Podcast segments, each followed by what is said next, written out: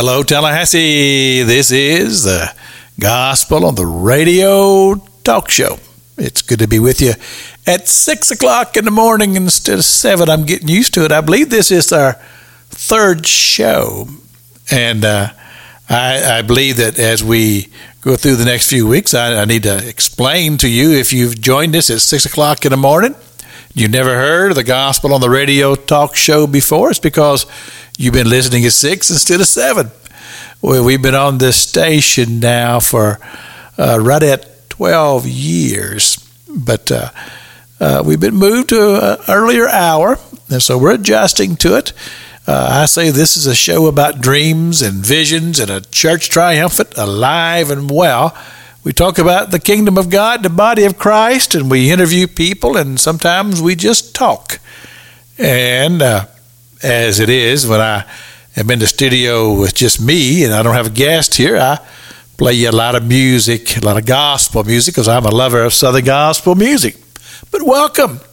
And of course, I always love to hear from the radio audience. If you want to call me sometime and just uh, chat about radio or whatever's on your mind. 567 1703. My email address is pastorjlking at yahoo.com. I always love to hear from the radio audience. I do have a few rules. I don't talk sports or politics or doctrine, but I always speak well of one another. And that's the way we've done it all this time.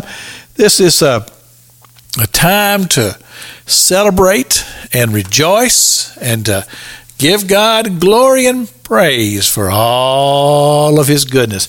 This is show number 989 that we've done so far.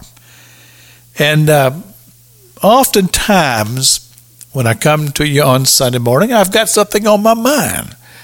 And this just gives me an opportunity to talk about it and uh, get us kind of thinking about things and maybe even uh, getting some information out there. I'm big on information, especially if it affects the church, because really that's the basic concept of what we're about. We're about the church. I am a pastor. I pastor of Freedom Road Christian Ministry. We're located at 720 Capital Circle Northeast in a storefront there.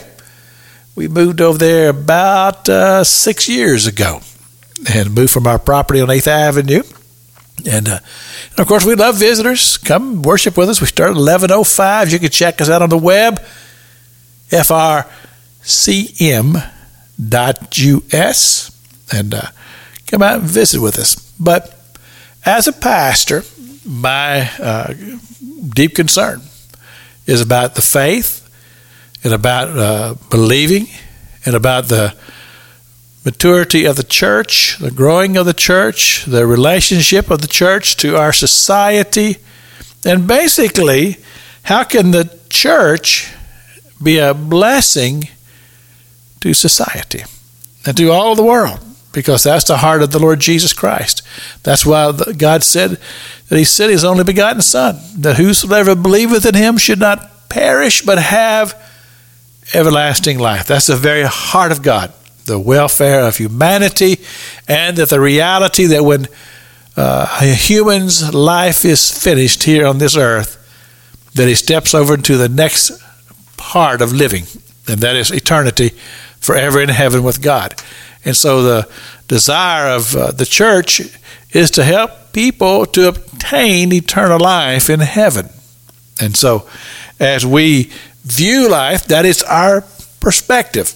And as I began this show, let's see now, 2002 is when I did the first gospel on the radio uh, broadcast. Of course, back in those days, it was called the Gospel on the Radio Saturday Show because we did them live on uh, 13:30 a.m. WCVC uh, for four or three years there, and then of course uh, TL, then here, and uh, just talking about the gospel and talking about the church and and uh, how we can be a blessing.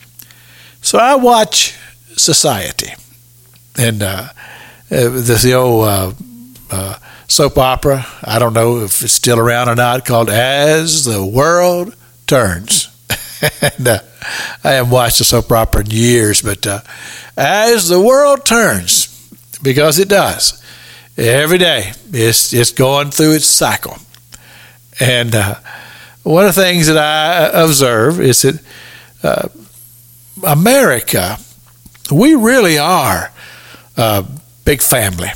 Now I know, I know we're diverse. We have different opinions, and we fuss and we argue with one another.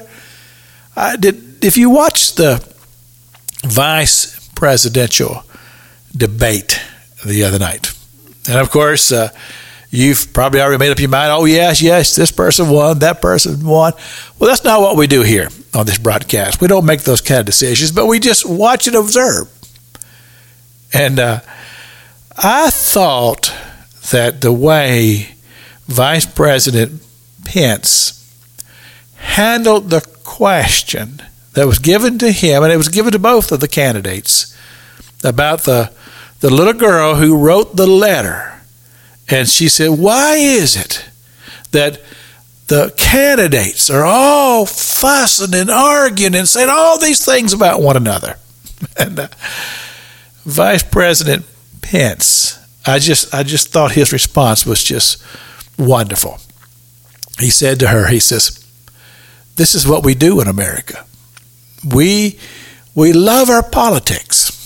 And we go to the opposite extremes. And I'm old enough now, I've gone through enough uh, election uh, uh, times that I've I've seen how it works. And oh, I'm telling you what, it's it's black and blue. Uh, they bloody one another up because they, their expression is politics is a blood sport. I think there's a lot of truth to that. But he said, This is what we do in America because we believe in freedom and we believe in free choice. And then when it's all over, we come together as Americans and we go forward. And I just thought that was a great response to her because it, that's the way it is. It's true. We we get into our politics, and uh, sometimes you just you listen to some of it, and you go, I can't believe what I'm hearing, but it goes on. So we have an election coming up, and I I've often referred to it as being the the silly season. Everybody gets a little crazy uh, every four years, and of course we also have the midterms, and that's that's crazy too. But the election that's coming up this time, uh, some very important things that affects the church, and that's why I'm I'm bringing it up because it's related to the church, and that is our Supreme Court. Now, I know that most of you know everything there is about politics and about uh, how the country works. You know about the legislative branch and the executive branch and the judicial branch. And they are designed by the founders of this country, they are designed to cause uh, friction among them. And, it, and I know that sounds stra- strange, but it really it's true that all of these three branches of government are designed to slow things down so that we don't make rash decisions and we, we ply our way through these things. But as it has developed, as America has developed, we've placed the Supreme Court as to be the ultimate decision. I don't know that that was the way it was planned in the beginning, but that's what's happened. That when the Supreme Court makes a ruling, that's it. Or it would seem that way.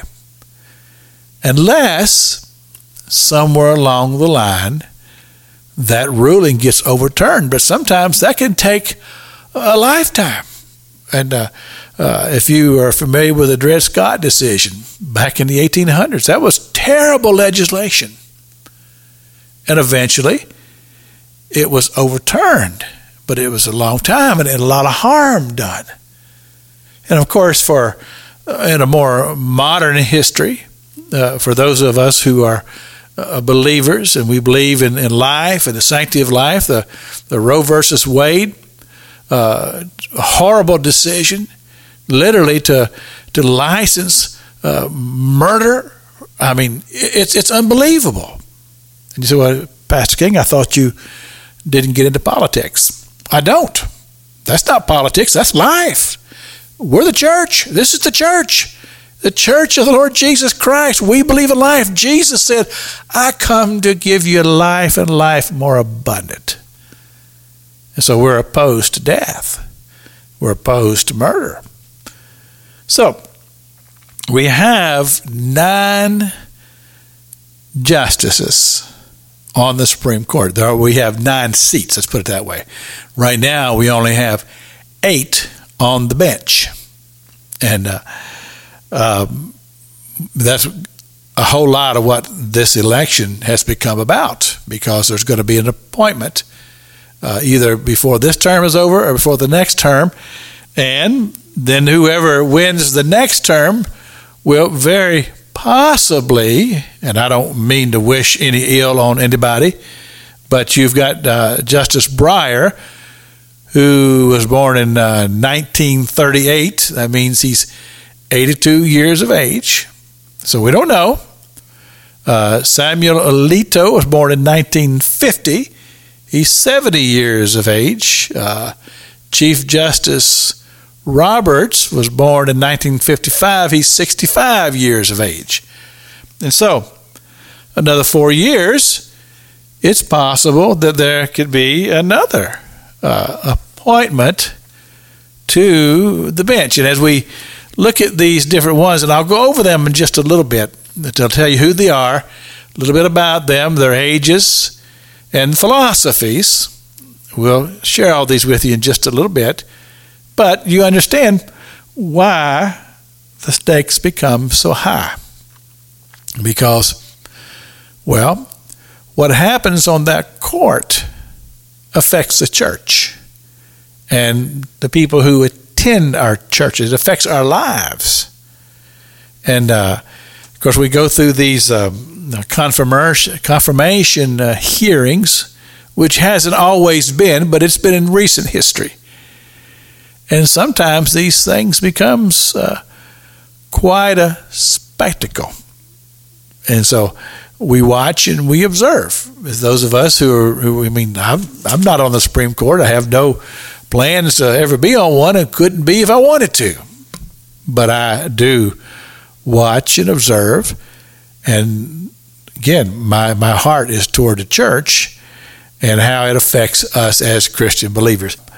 Today, we're talking about uh, the Supreme Court and how it affects the church. And you say, well, Pastor King, how does the Supreme Court affect the church? Now, let's talk about just recent history. We had governments who stepped into the church and said, You're going to have to shut down. And I know I, even what I'm saying is controversial to many of you. You go, well, of course you had to shut down. We had this virus out there.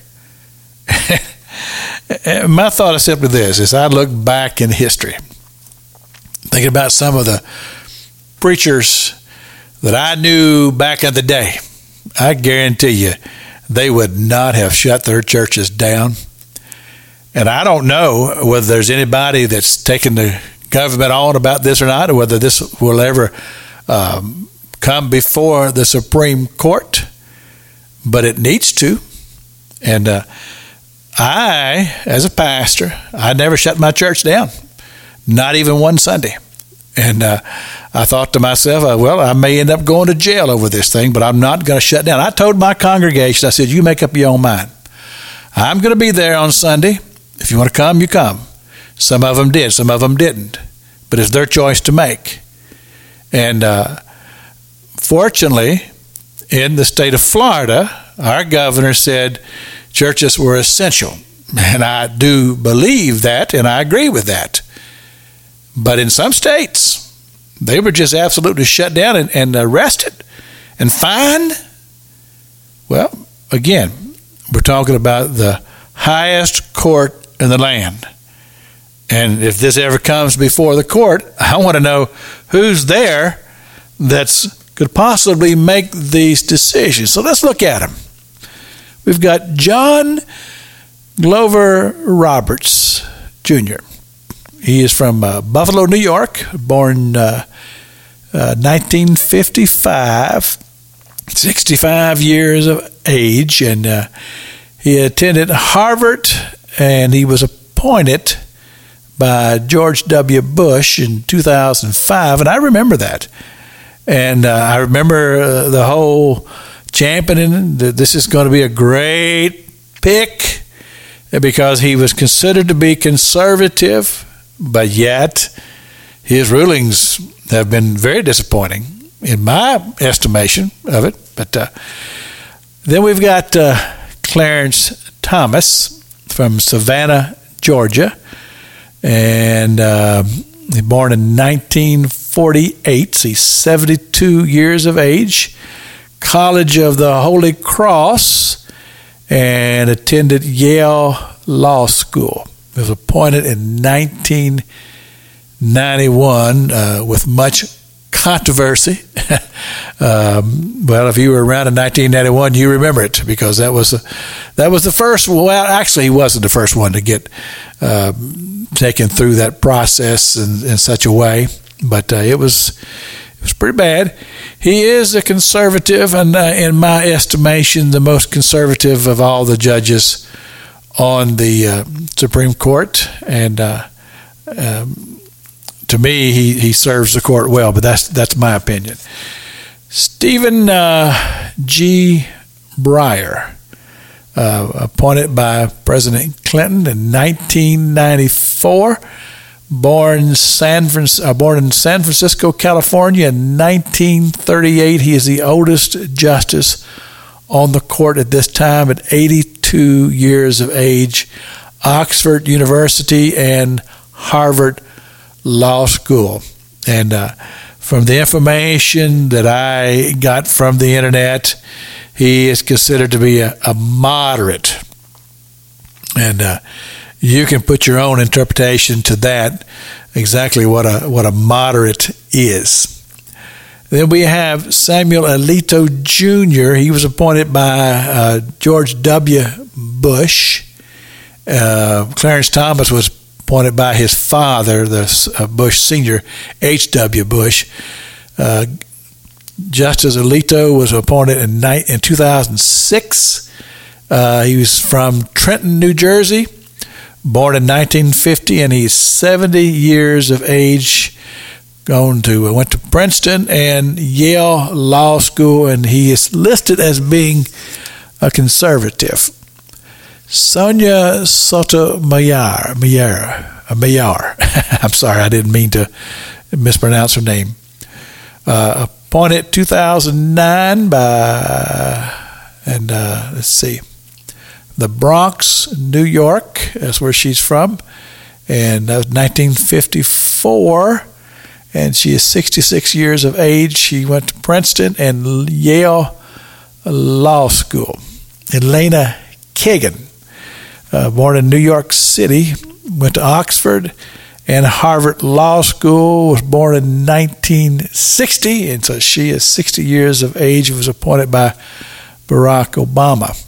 And uh, Neil M. Gorsuch, and he, she, he was appointed in 2017, born in Denver, Colorado. In 1967, he's 53 years of age, appointed by Donald Trump and he is listed as being a constitutional originalist uh, from Columbia, attended Columbia University and Harvard Law School. Brett M. Kavanaugh, appointed in 2018 by Donald Trump, and born in Washington, D.C. in 1965. He is 55 years of age attended Yale and Yale Law School and is listed as being a conservative.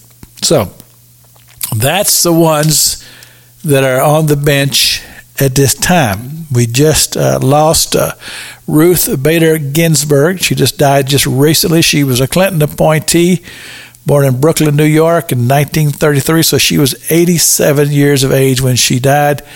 And uh, her philosophy, uh, according to the material that I got from the internet, uh, she believed in a living constitutional, considered to be liberal. Also, uh, Elena Kagan, considered to be liberal, and Sonia Sotomayor. So, there you go. That's the makeup as it is now. So, we are in the midst of a new appointment to make it back to the nine. Question is will this appointment be made during this administration or will it go over into the next administration? From everything that I hear and understand, uh, there's a or an appointment been made, uh, not confirmed, but the efforts seem to be to have her confirmed uh, before this term is out. We'll see about all of that. This is the gospel on the radio talk show. I'm Pastor Jack King, and I am just delighted to spend some time with you here on a Sunday morning. Thank you for tuning in. I have become aware that uh, many folks who are listening to this show this time of morning, you are on your way to work or you just got off work and you're on your way home and you tuned into some sports radio and well, you get me instead. But I hope that you'll stay with me and uh, we'll learn a few things here today. We've been talking about the Supreme Court. And just a reminder, I don't do politics here on the show because to me this is not politics. This is life especially as it affects your life and my life and the church.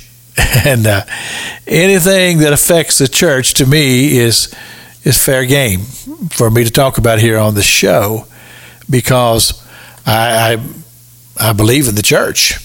And uh, one of the things that uh, has come up in the new appointee to the Supreme Court, her name is Amy Coney Barrett, and she's uh, was born in 1972. She's 46 years of age, and she is currently circuit judge of the U.S. Court of Appeals in the Seventh Circuit. So she is a sitting judge and has that experience and that background and has been confirmed. So she's gone through the confirmation process already. So I don't know. Uh, I, I, I, guess it's important that we go through all of that again, but nevertheless, it's going to happen whether we want to or not. So she is uh, Rhodes College, seven children, and uh, well, that's that's unusual for a uh, sitting judge. And of course, if she becomes confirmed as Supreme Court, that'll be rather unique. She is the fifth woman, or if, she, or if she's selected, and um, she'll be the fifth woman to serve on the court, and she'll be the youngest since Clarence Thomas was appointed. So that gives you some. Uh, a little bit of background, a little bit of information about her. And the uh, website that I went to to find information really didn't give me much more than what I've shared with you today. But one of the things that uh, I've heard on the news is that there seems to be some concern about her faith. And of course, when the when that comes out, that's that's like a, red flag to me. When it comes down to talking about somebody's faith, that has to do with the church. That comes under uh, my topic here because we talk about the church here on the gospel on the radio talk show. Now, from what I understand, she's Catholic and very uh, much involved in her, I guess, uh, in the Catholic faith, would be her parish. And uh, she has no uh, problems expressing her faith in God and the Lord Jesus Christ. And so, uh, uh, as we would say in the faith, she's a born again believer. And it has been expressed that her putting her faith out there is detrimental in some way, whatever. But uh, being a person who is of faith, a preacher of the gospel, See, I understand that uh, when I do something in my life or I live my life, I don't live it just into myself. I serve a higher power. And I seek wisdom from above. And uh, it's just like I'm a I'm a businessman, and so I go out and uh, I earn my living, and I work for people. And uh, I always say this: I said, if I'm uh, out there working, and my heart's desire is to make sure that what I do here not just pleases the customer that I work for, but I'm serving a higher power. I want when the Lord looks down at my work, He'll say, "Well done, thou good and faithful servant." So that's my heart. That's my concept, and I believe this would be hers as well. So if she, in her deliberations and, and judgments and making decisions and casting her vote, if she is one who says, "Well, I want to serve a higher power," that I would find that. Uh, uh, everybody else is going to be well satisfied because that's the way we are as Christians. We we believe in a higher power. And as for me, to have somebody that knows how to pray, my goodness, I consider that to be a, a bonus because I said this, uh, I think last week when we had our guest here on the show. I said, look, when uh, when I have people who lead me in government or even uh, in any aspect of life. I want to know can they get a hold of God? Because sometimes down here in this life, we need answers. And uh, sometimes we need them from a higher power. This is the Gospel on the Radio Talk Show. I'm Pastor Jack King. I, I'm the host, and uh, well, getting used to our new time. It's 6 o'clock in the morning from 6 to 7 and uh, thank you for tuning in. We've been talking about this appointment to the Supreme Court, and of course, we've been talking about the court itself, and uh, some of the things that uh, are going to be decided possibly by this court. And one of the things is, is this election may end up before the court. See, when you get older, and uh, I've gotten a little older. I've got lots of gray hair. Actually, I've passed gray. It's it's white now, and uh, I remember the year 2000. Yes, sirree. And see, the thing about it is, if you are 20 years of age, uh, either you were just born or you weren't born, you don't even remember this. But this was a, I mean, a big deal the election of 2000, the hanging chads, and all that stuff that went on down in South Florida. Because, see, it was all about the contention about the electoral votes for the state of Florida. It was Albert Gore uh, versus uh, George W. Bush. And the truth of the matter is that if, if Mr. Gore had just won his home state of Tennessee in the seven electrical votes there, or electoral, electrical, I'm sorry, the seven electoral votes there, he would have been president. But they were fighting over Florida. And I remember watching uh, as the returns come in, and they, they were showing uh, uh, Mr. Bush up in his hotel suite up there, and they and they pronounced Florida is going to Gore before the polls had closed in West Florida. And I saw George W. Bush jump up, and uh, I'm afraid he might have said a few choice words in that process. And he went and got on the phone, and after a little while, they reversed it. And then the night went on. And I, I've sat and I watched it and they kept waiting for them to make a call. They never did. They never did. They never did. I had to go into town to, to do some radio, and I was away from the TV and radio. And I remember I was on my way home on Connor Boulevard, listening on the radio, and they they called it for George W. Bush in the wee hours of the morning, and then later they reversed it again, and then for the next several days the nation waited. And we waited.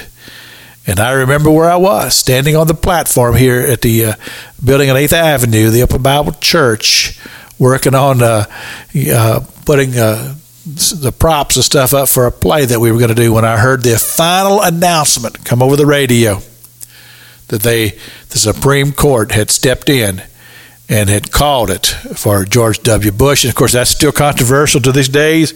Uh, to this day, people say, "Well, they stole the, all that stuff."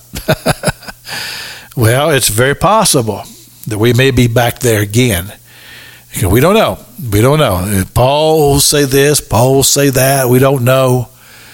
And uh, we've got all the uh, issues about the balloting and the mail in ballots and all that stuff, it may end up being back before this court for this election. So, as it affects the church, yeah, the Supreme Court has a lot to say. Uh, finishing up here concerning the Supreme Court and how it affects us. We talked about this election very possibly may end up before the Supreme Court. Of course, the issue of abortion, we don't know. I mean, uh, now supposedly you'll have four conservatives and four who are not so conservative, but then again, some of the conservatives really haven't been all that conservative, so I don't know. But the issue of abortion may come back before the court and of course, it'll be very controversial either way it goes. And then this whole thing about the rules of voting, and a lot of the states have decided at the last minute here to start changing voting laws, and, and so many uh, cases have already been filed at the lower courts. And uh, it's very possible that some of these are maybe they'll bunch them together some way or another. And this may come back before the Supreme Court. And so I'm just giving you a perspective of how this affects all of us and those of us who are the church. It affects the church, it affects our lives. And then uh, we're in the year of the census. And whenever the census takes place, then there's redistricting. And so that's always controversial. and uh, lots of time and energy will be spent drawing up the different districts. And of course, the districts has to do with the Congress and seats and how that they are bent toward one uh, political persuasion or the other and it becomes another very important thing that, that very possibly may end up before this court. So it's all relevant. it really is. Now, you say, well, Pastor King, you told us all of this. Now, what are we supposed to do? Well, we do what we do best. We're the church. Jesus said that the gates of hell shall not prevail against the church. He said, We are a mighty institution. And what we do best is we bombard the gates of hell and we proclaim the joys of heaven. And we pray. We pray. We pray. Church, this is what we need to do. And I'm not talking about. Uh, now I lay me down to sleep type of prayer. I'm talking about on our face before God. You know, the Word of God tells us that if we seek His face, then He will heal our land. And uh, I think it uh, we could use some healing in the land. But you see, I said this not too long ago in, in one of the shows. I tell you what, America, we've been through we've been through a lot. We really have. I mean, you go back. I've said this so many times.